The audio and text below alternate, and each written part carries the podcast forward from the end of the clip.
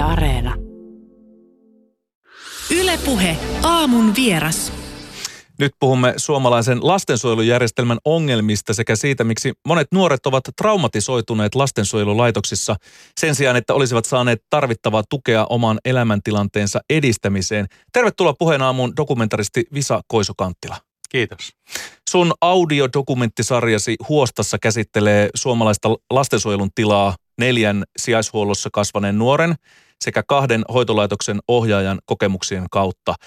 Tarinat ovat kaikkea muuta kuin kaunista kuunneltavaa. Millaisessa tilassa, Visa Koiso-Kanttila, meidän lastensuojelujärjestelmä sun mielestä tällä hetkellä on?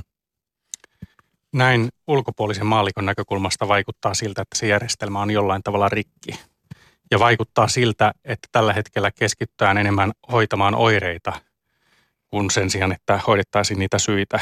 Eli perheiden syrjäytymistä, köyhyyttä, varhaiskasvatuksen ongelmia. Ja tota, ennen kaikkea se, että niihin ongelmiin ei puhuta riittävän ajoissa. Mistä tämä sun mielestä johtuu? Öö, arvoista, poliittisista arvoista, intresseistä. Öö, mä oletan, että poliitikot laskevat niin, että kaikki, mikä laitetaan sosiaalityöhön, sosiaalihuoltoon, niin se maksaa ja se on ylimääräinen kuluerä. Ja jostain syystä on katsottu, että öö, nämä nuoret kannattaa, lapset kannattaa sijoittaa ennemmin laitoksiin. Et laitoshoitopaikat maksaa kaksisataaviisikymmentä euroa viiva tuhat euroa per hoitopaikka per vuorokausi. Eli puhutaan ihan järjettömän isoista summista, kun niitä laitoksiin sijoitettuja lapsia on vähintään kymmenen tuhatta lasta tällä hetkellä. Ja se luku kasvaa vuosittain. Yhä enemmän tehdään huostaanottoja ja yhä enemmän lapsia sijoitetaan laitoksiin. Ja tota, itse mä ajattelen isänä ja aikuisena, että se huostaanotto on aina epäonnistuminen. Et silloin ollaan epäonnistuttu kaikissa ennaltaehkäisevissä toimissa työssä sitä ennen, kun lapsi joudutaan huostaanottamaan. Ja tota, mä vaan ymmärrän ja näen, että tämänhetkinen järjestelmä niin tulee äärimmäisen kalliiksi meille kaikille. Mutta eikö huostaanotto monesti myös helpotus tälle kyseiselle asiakkaalle, eli lapselle tai nuorelle? Jossain tapauksessa varmasti. Sehän on fakta, että aina tulee olemaan lapsia ja nuoria, joita joudutaan ottamaan huostaan. Se on sitten toinen kysymys, että onko se laitos ainoa loppusijoituspaikka. Että ää, sijaisperheitä meiltä, meillä on aivan liian vähän Suomessa tällä hetkellä. Mä en tiedä ihan tarkkaan niitä syitä, miksi niitä ei saada lisää. Kyse on varmasti myöskin rahoituksesta. Se on aliarvostettua, se on, ää, siitä maksetaan huonosti lasten hoitamista, sijaisvanhemmuudesta, mikä voisi olla monelle nuorelle paljon inhimillisempi ratkaisu kuin laitokseen sijoittaminen. Et niin kuin moni jopa näistä laitoksessa työtä tehneistä, tehneistä aikuista sanoi, että he ei koskaan ikinä sijoittaisi omaa lastaan laitokseen, jos olisi sellainen tilanne. No mitä mieltä sä oot, Visa Koiso-Kanttila, tänään Yle Uutisissakin puhutusta perheenyhdistämispalvelusta? Siinä siis lasten huostaanoton ja sijaishuollon sijaan apu kohdistetaan koko perheelle. No se kuulostaa ehdottomasti järkevältä ja inhimilliseltä, ja se on juuri sitä ennaltaehkäisevää työtä, mitä pitäisi olla mahdollisimman paljon. Et siis sehän on aina koko perheen tragedia ja koko perheen ongelma, jos lapsi joudutaan huostaanottamaan. Se on koko suvun ongelma, ja tota, mä itse mä näen, että se on ainoa tie niin kun korjata asioita ja myöskin ennaltaehkäistä näitä huostaanottoja. Ja tota, sehän on päivänselvä, että vanhemmat tarvitsevat sitä tukea, jos, jos lapsi oireilee. Ja sehän on selvä, että jos lapsi oireilee, niin se on koko perheen ongelma ja voi ehkä sanoa jopa sairaus siinä tapauksessa, mitä siellä onkaan sitten taustalla. Mutta että se, että lapsi oireilee, niin siihen on totta kai aina syynsä ja niihin syihin pitäisi tarttua riittävän ajoissa. No sä, Visa Koiso-Kanttila, oot kokenut ja palkittu dokumentti elokuvien ohjaaja, parhaiten ehkä tunnettu miehistä ja pojista kertovan dokumenttitrilogian, eli Isältä pojalle, Talvinen matka ja Miehen kuva ää, dokkareiden tekijänä. Mikä sai sut tarttumaan tällä kertaa tähän lastensuojelumaailmaan ja nimenomaan audiodokumentin voimin? No sanotaan, että lasten ja nuorten hyvinvointi on mulla ollut aina semmoinen heikko ja herkkä kohta, joka mua koskettaa ja kiinnostaa. Lasten ja nuorten pahoinvointi ja syrjäytyminen. Itse asiassa mun ensimmäinen dokumenttielokuva, jonka ohjasin, oli nimeltään Karkotetut, joka kertoo lähi- ja nuorten syrjäytymisestä ja selviytymisestä Helsingin Vesalassa. Ää, Ja itse asiassa kun katson taaksepäin, niin itse asiassa lähestulkoon oikeastaan kaikki mun elokuvani on käsitelleet näitä teemoja. Mm. Jo, jostakin vinkkelistä myöskin mun edellinen fiktioelokuvani Kaiken se kestää, niin kuvasi maailmaa lapsen silmin. Et, ö, mutta siis tässä tapauksessa ö, ihan mikä henkilökohtainen motiivi oli se taas kerran, että mä olin ö, pidemmän aikaa seurannut tietysti sitä uutisointia, mitä lastensuojelulaitoksesta on kerrottu, ja mua erityisesti kiinnosti ja kiinnitti huomiota ne väkivallan teot, mistä uutisoidaan joka vuosi, että lastensuojelulaitoksessa on tapahtunut erilaisia väkivallantekoja, jotka kohdistuu aina aikuisia kohtaan. Eli lapset käyttää väkivaltaa aikuisia ohjaajia kohtaan. Pahimmassa tapauksessa on tapahtunut tappoja tai ainakin tappo Suomessa ja vakavia pahoinpitelyitä. Niin mua kiinnosti se, että mitkä on ne syyt siellä taustalla, että mun oletuksen oli se, että ei voi olla vaan kyse yksittäisten nuorten ja lasten pahoinvoinnista, vaan, vaan siellä pitää olla jotain laajempia ongelmia taustalla. Ja tähän kysymykseen mä lähdin etsimään vastausta. Ja tosiaan tota, sitten lähdin kartoittamaan ja etsimään näitä nuoria, jotka voisivat kertoa tarinansa. Ja, ja sitä kautta tulin taas hieman viisaammaksi mm. siitä, että mitä tässä maassa tapahtuu tällä hetkellä. Mutta ö, vielä lyhykäisesti se, että... Ö, Tässä oli motiivina myöskin se, että ää, kirjoitan aiheesta myöskin fiktiivistä näytelmäelokuvaa. Se oli se lähtökohta tietenkin työn kautta, ää, työintressi ja tota, siihen te, tein ennakkotutkimusta, mutta tajusin, että tämä on niin ainutlaatuinen tilaisuus, kun pääsen haastelemaan näitä nuoria, juuri laitoksesta vapautuneita nuoria, että mun täytyy ehdottomasti dokumentoida tämä ja tuoda tämä, nämä tarinat ihmisten tietoisuuteen myöskin. Niin, nyt nämä nuoret aikuiset kertovat siitä, miten näissä laitoksissa ohjaajat ovat käyttäneet heitä vastaan sekä psyykkistä että fyysistä väkivaltaa, valta-aseman väärinkäyttöä yleisestikin äh, harrastettu, nöyryyttämistä, provosointia, ahneutta, jopa hengen menettämisen, menettämisellä uhkailua. Miten tällainen maailma on voinut syntyä juuri lastensuojelun ympärille, alalle, jonka asiakkaana on yhteiskunnan heikommassa asemassa olevat ihmiset? Tuota kysymystä on joutunut ihmettelemään pidemmän aikaa. Yksi selitys, miten mä sen ymmärrän, on se, että ne, ne laitokset on todella suljettuja laitoksia. Kukaan ulkopuolinen ei näe niiden sisälle. Kukaan ei valvo niitä mitenkään rutiininomaisesti jatkuvasti. Ja kyse on tietenkin vallankäytöstä, ja se vallankäyttö voi muodostua ihan minkälaiseksi tahansa näiden laitosten sisällä. Ja se on aina viime kädessä kiinni ihmisistä, niistä ihmisistä, jotka johtaa niitä laitoksia, jotka työskentelee niissä laitoksissa. Ja koska kyse on ihmisten välistä kanssakäymisestä, niin varmasti on hyviä laitoksia ja on hyviä laitosohjaajia, jotka pyrkii tekemään sitä työtään mahdollisimman humanisti ja inhimillisesti. Mutta sitten tiedetään, että on paljon laitoksia tässä maassa, jossa ei toimita humanisti. Eli näihin joihinkin tai moniinkin laitoksiin on päässyt pesiytymään semmoinen toimintakulttuuri, jossa tota, lapsia hallitaan pelolla ja kurilla, eli autoritäärisin keinoin. Ja mä itse ymmärrän sen niin, että tämmöisessä työyhteisössä riittää, että jos siellä on yksikin autoritäärinen johtaja tai työntekijä johtavassa asemassa, niin se pystyy dominoimaan, manipuloimaan sitä työyhteisöä niin paljon, että se saa kaikki toimimaan samalla tavoin. Näinhän kerrotaan vankiloista ja keskitysleireistä, ja Kärpästen herra tulee hyvänä esimerkkinä siitä, että minkälaiseksi niin kuin vallankäyttö ja tämmöinen ryhmädynamiikka voi muodostua, jos sitä ei millään tavalla niin kuin kontrolloida ulkoapäin. Eli ei ole semmoisia selkeitä pelisääntöjä, joita joku valvoisi.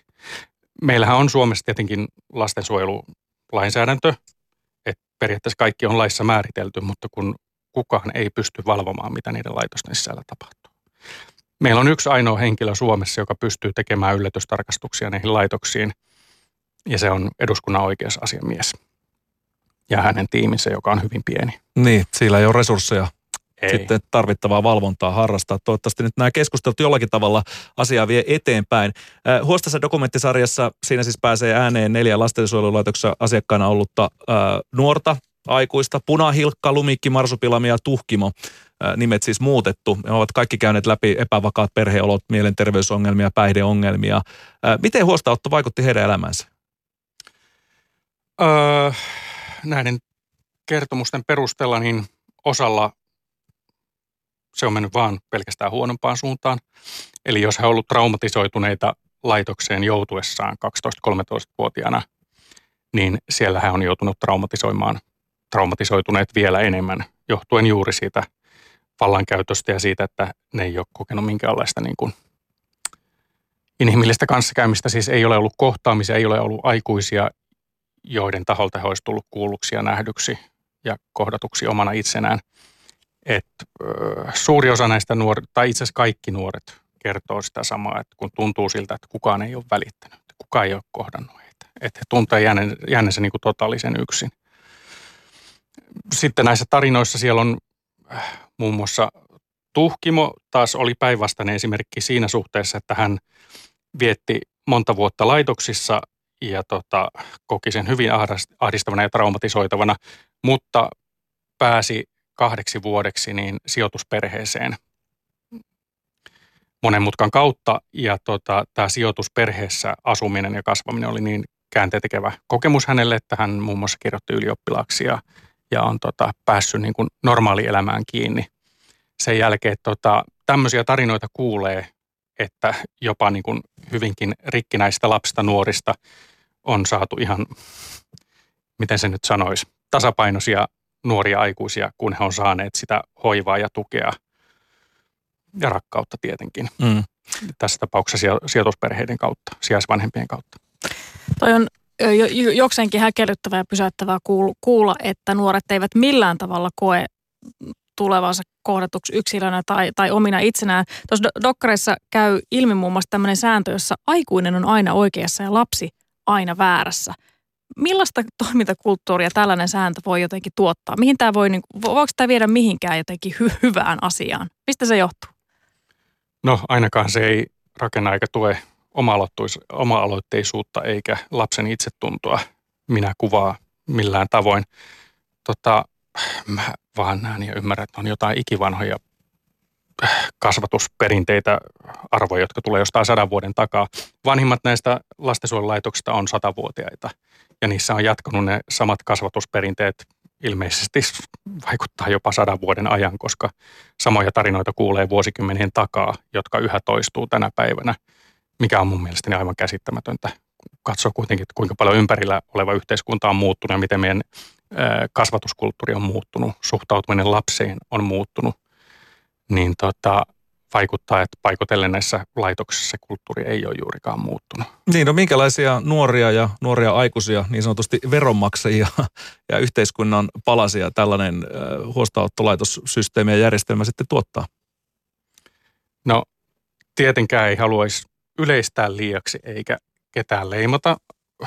Taas kerran täytyy todeta, että ihan varmasti on hyviä lastensuojelulaitoksia ja on hyviä ohjaajia, joissa on myöskin ihan terveitä aikuiskontakteja, mutta valitettavan usein niin monelta nuorelta kuulee, että, että tota, heistä on tullut vain enemmän rikkinäisiä näissä laitoksissa.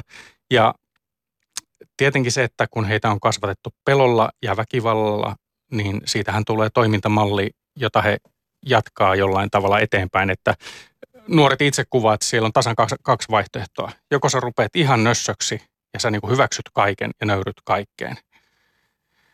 Tai sitten sä kapinoit sitä vastaan. Ja se tekee sut pirun vihaseksi ja sä teet itsestäsi vaan niin kovan, että mikään ei tunnu missään.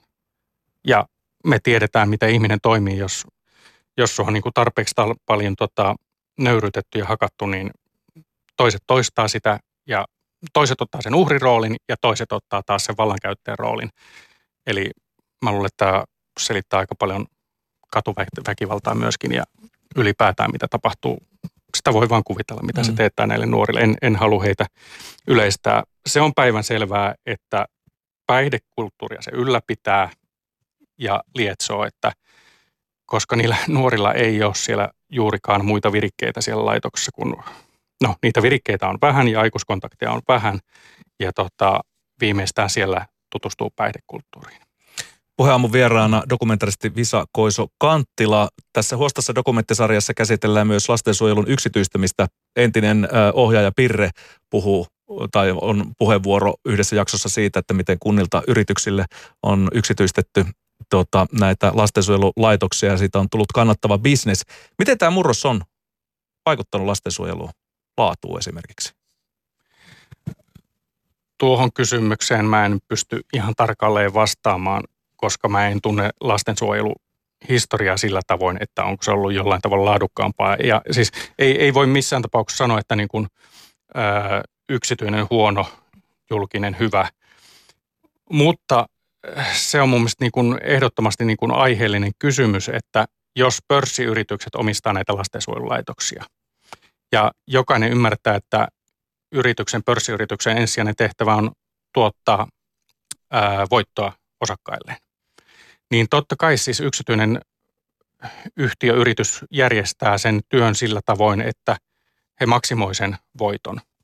Eli sitä hoivaa järjestetään vain sen verran, kun on välttämätöntä, mitä laki määrää, mutta ei varmasti mitään sen päälle.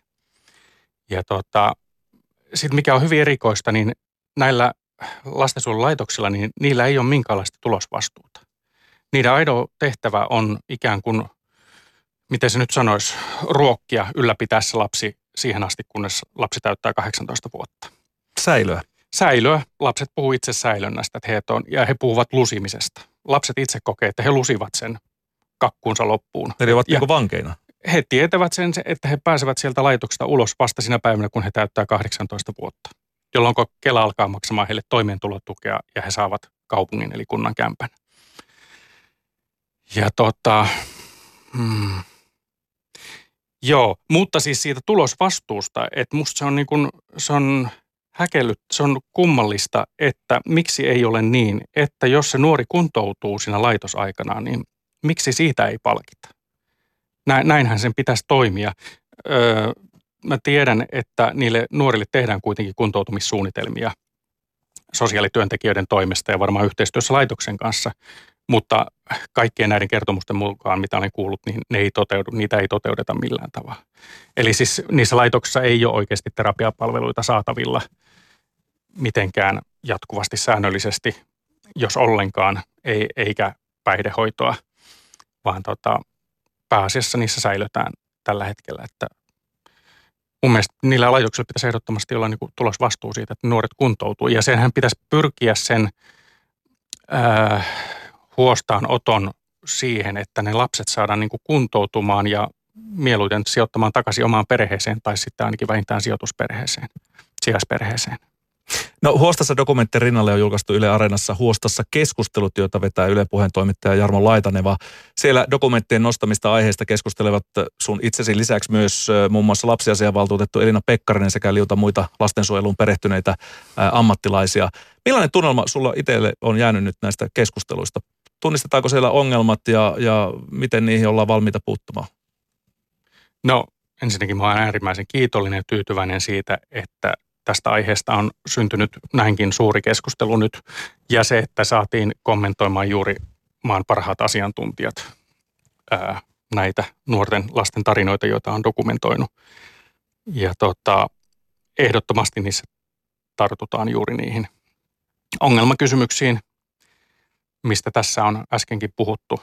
Ja tota, toivon, että tämä herättää myöskin laajemmin huomiota ja kiinnostusta ennen kaikkea tietysti poliitikkojen ja, ja viranomaisten taholle, jotka näistä asioista viime kädessä päättää. Ja tokihan me veronmaksajina maksetaan tästä kaikesta ja pitkästi. Keskustelu jatkuu ja paljon on sarkaa niin sanotusti kynnettävänä tässä lastensuojeluasiassa. Huostassa audiodokumenttisarja sekä Huostassa keskustelut nyt Yle Areenassa sekä Yle Puheessa aina tiistaisin kello kolmetoista. Kiitoksia vierailusta dokumentaristi Visa Koiso-Kanttila. Kiitos.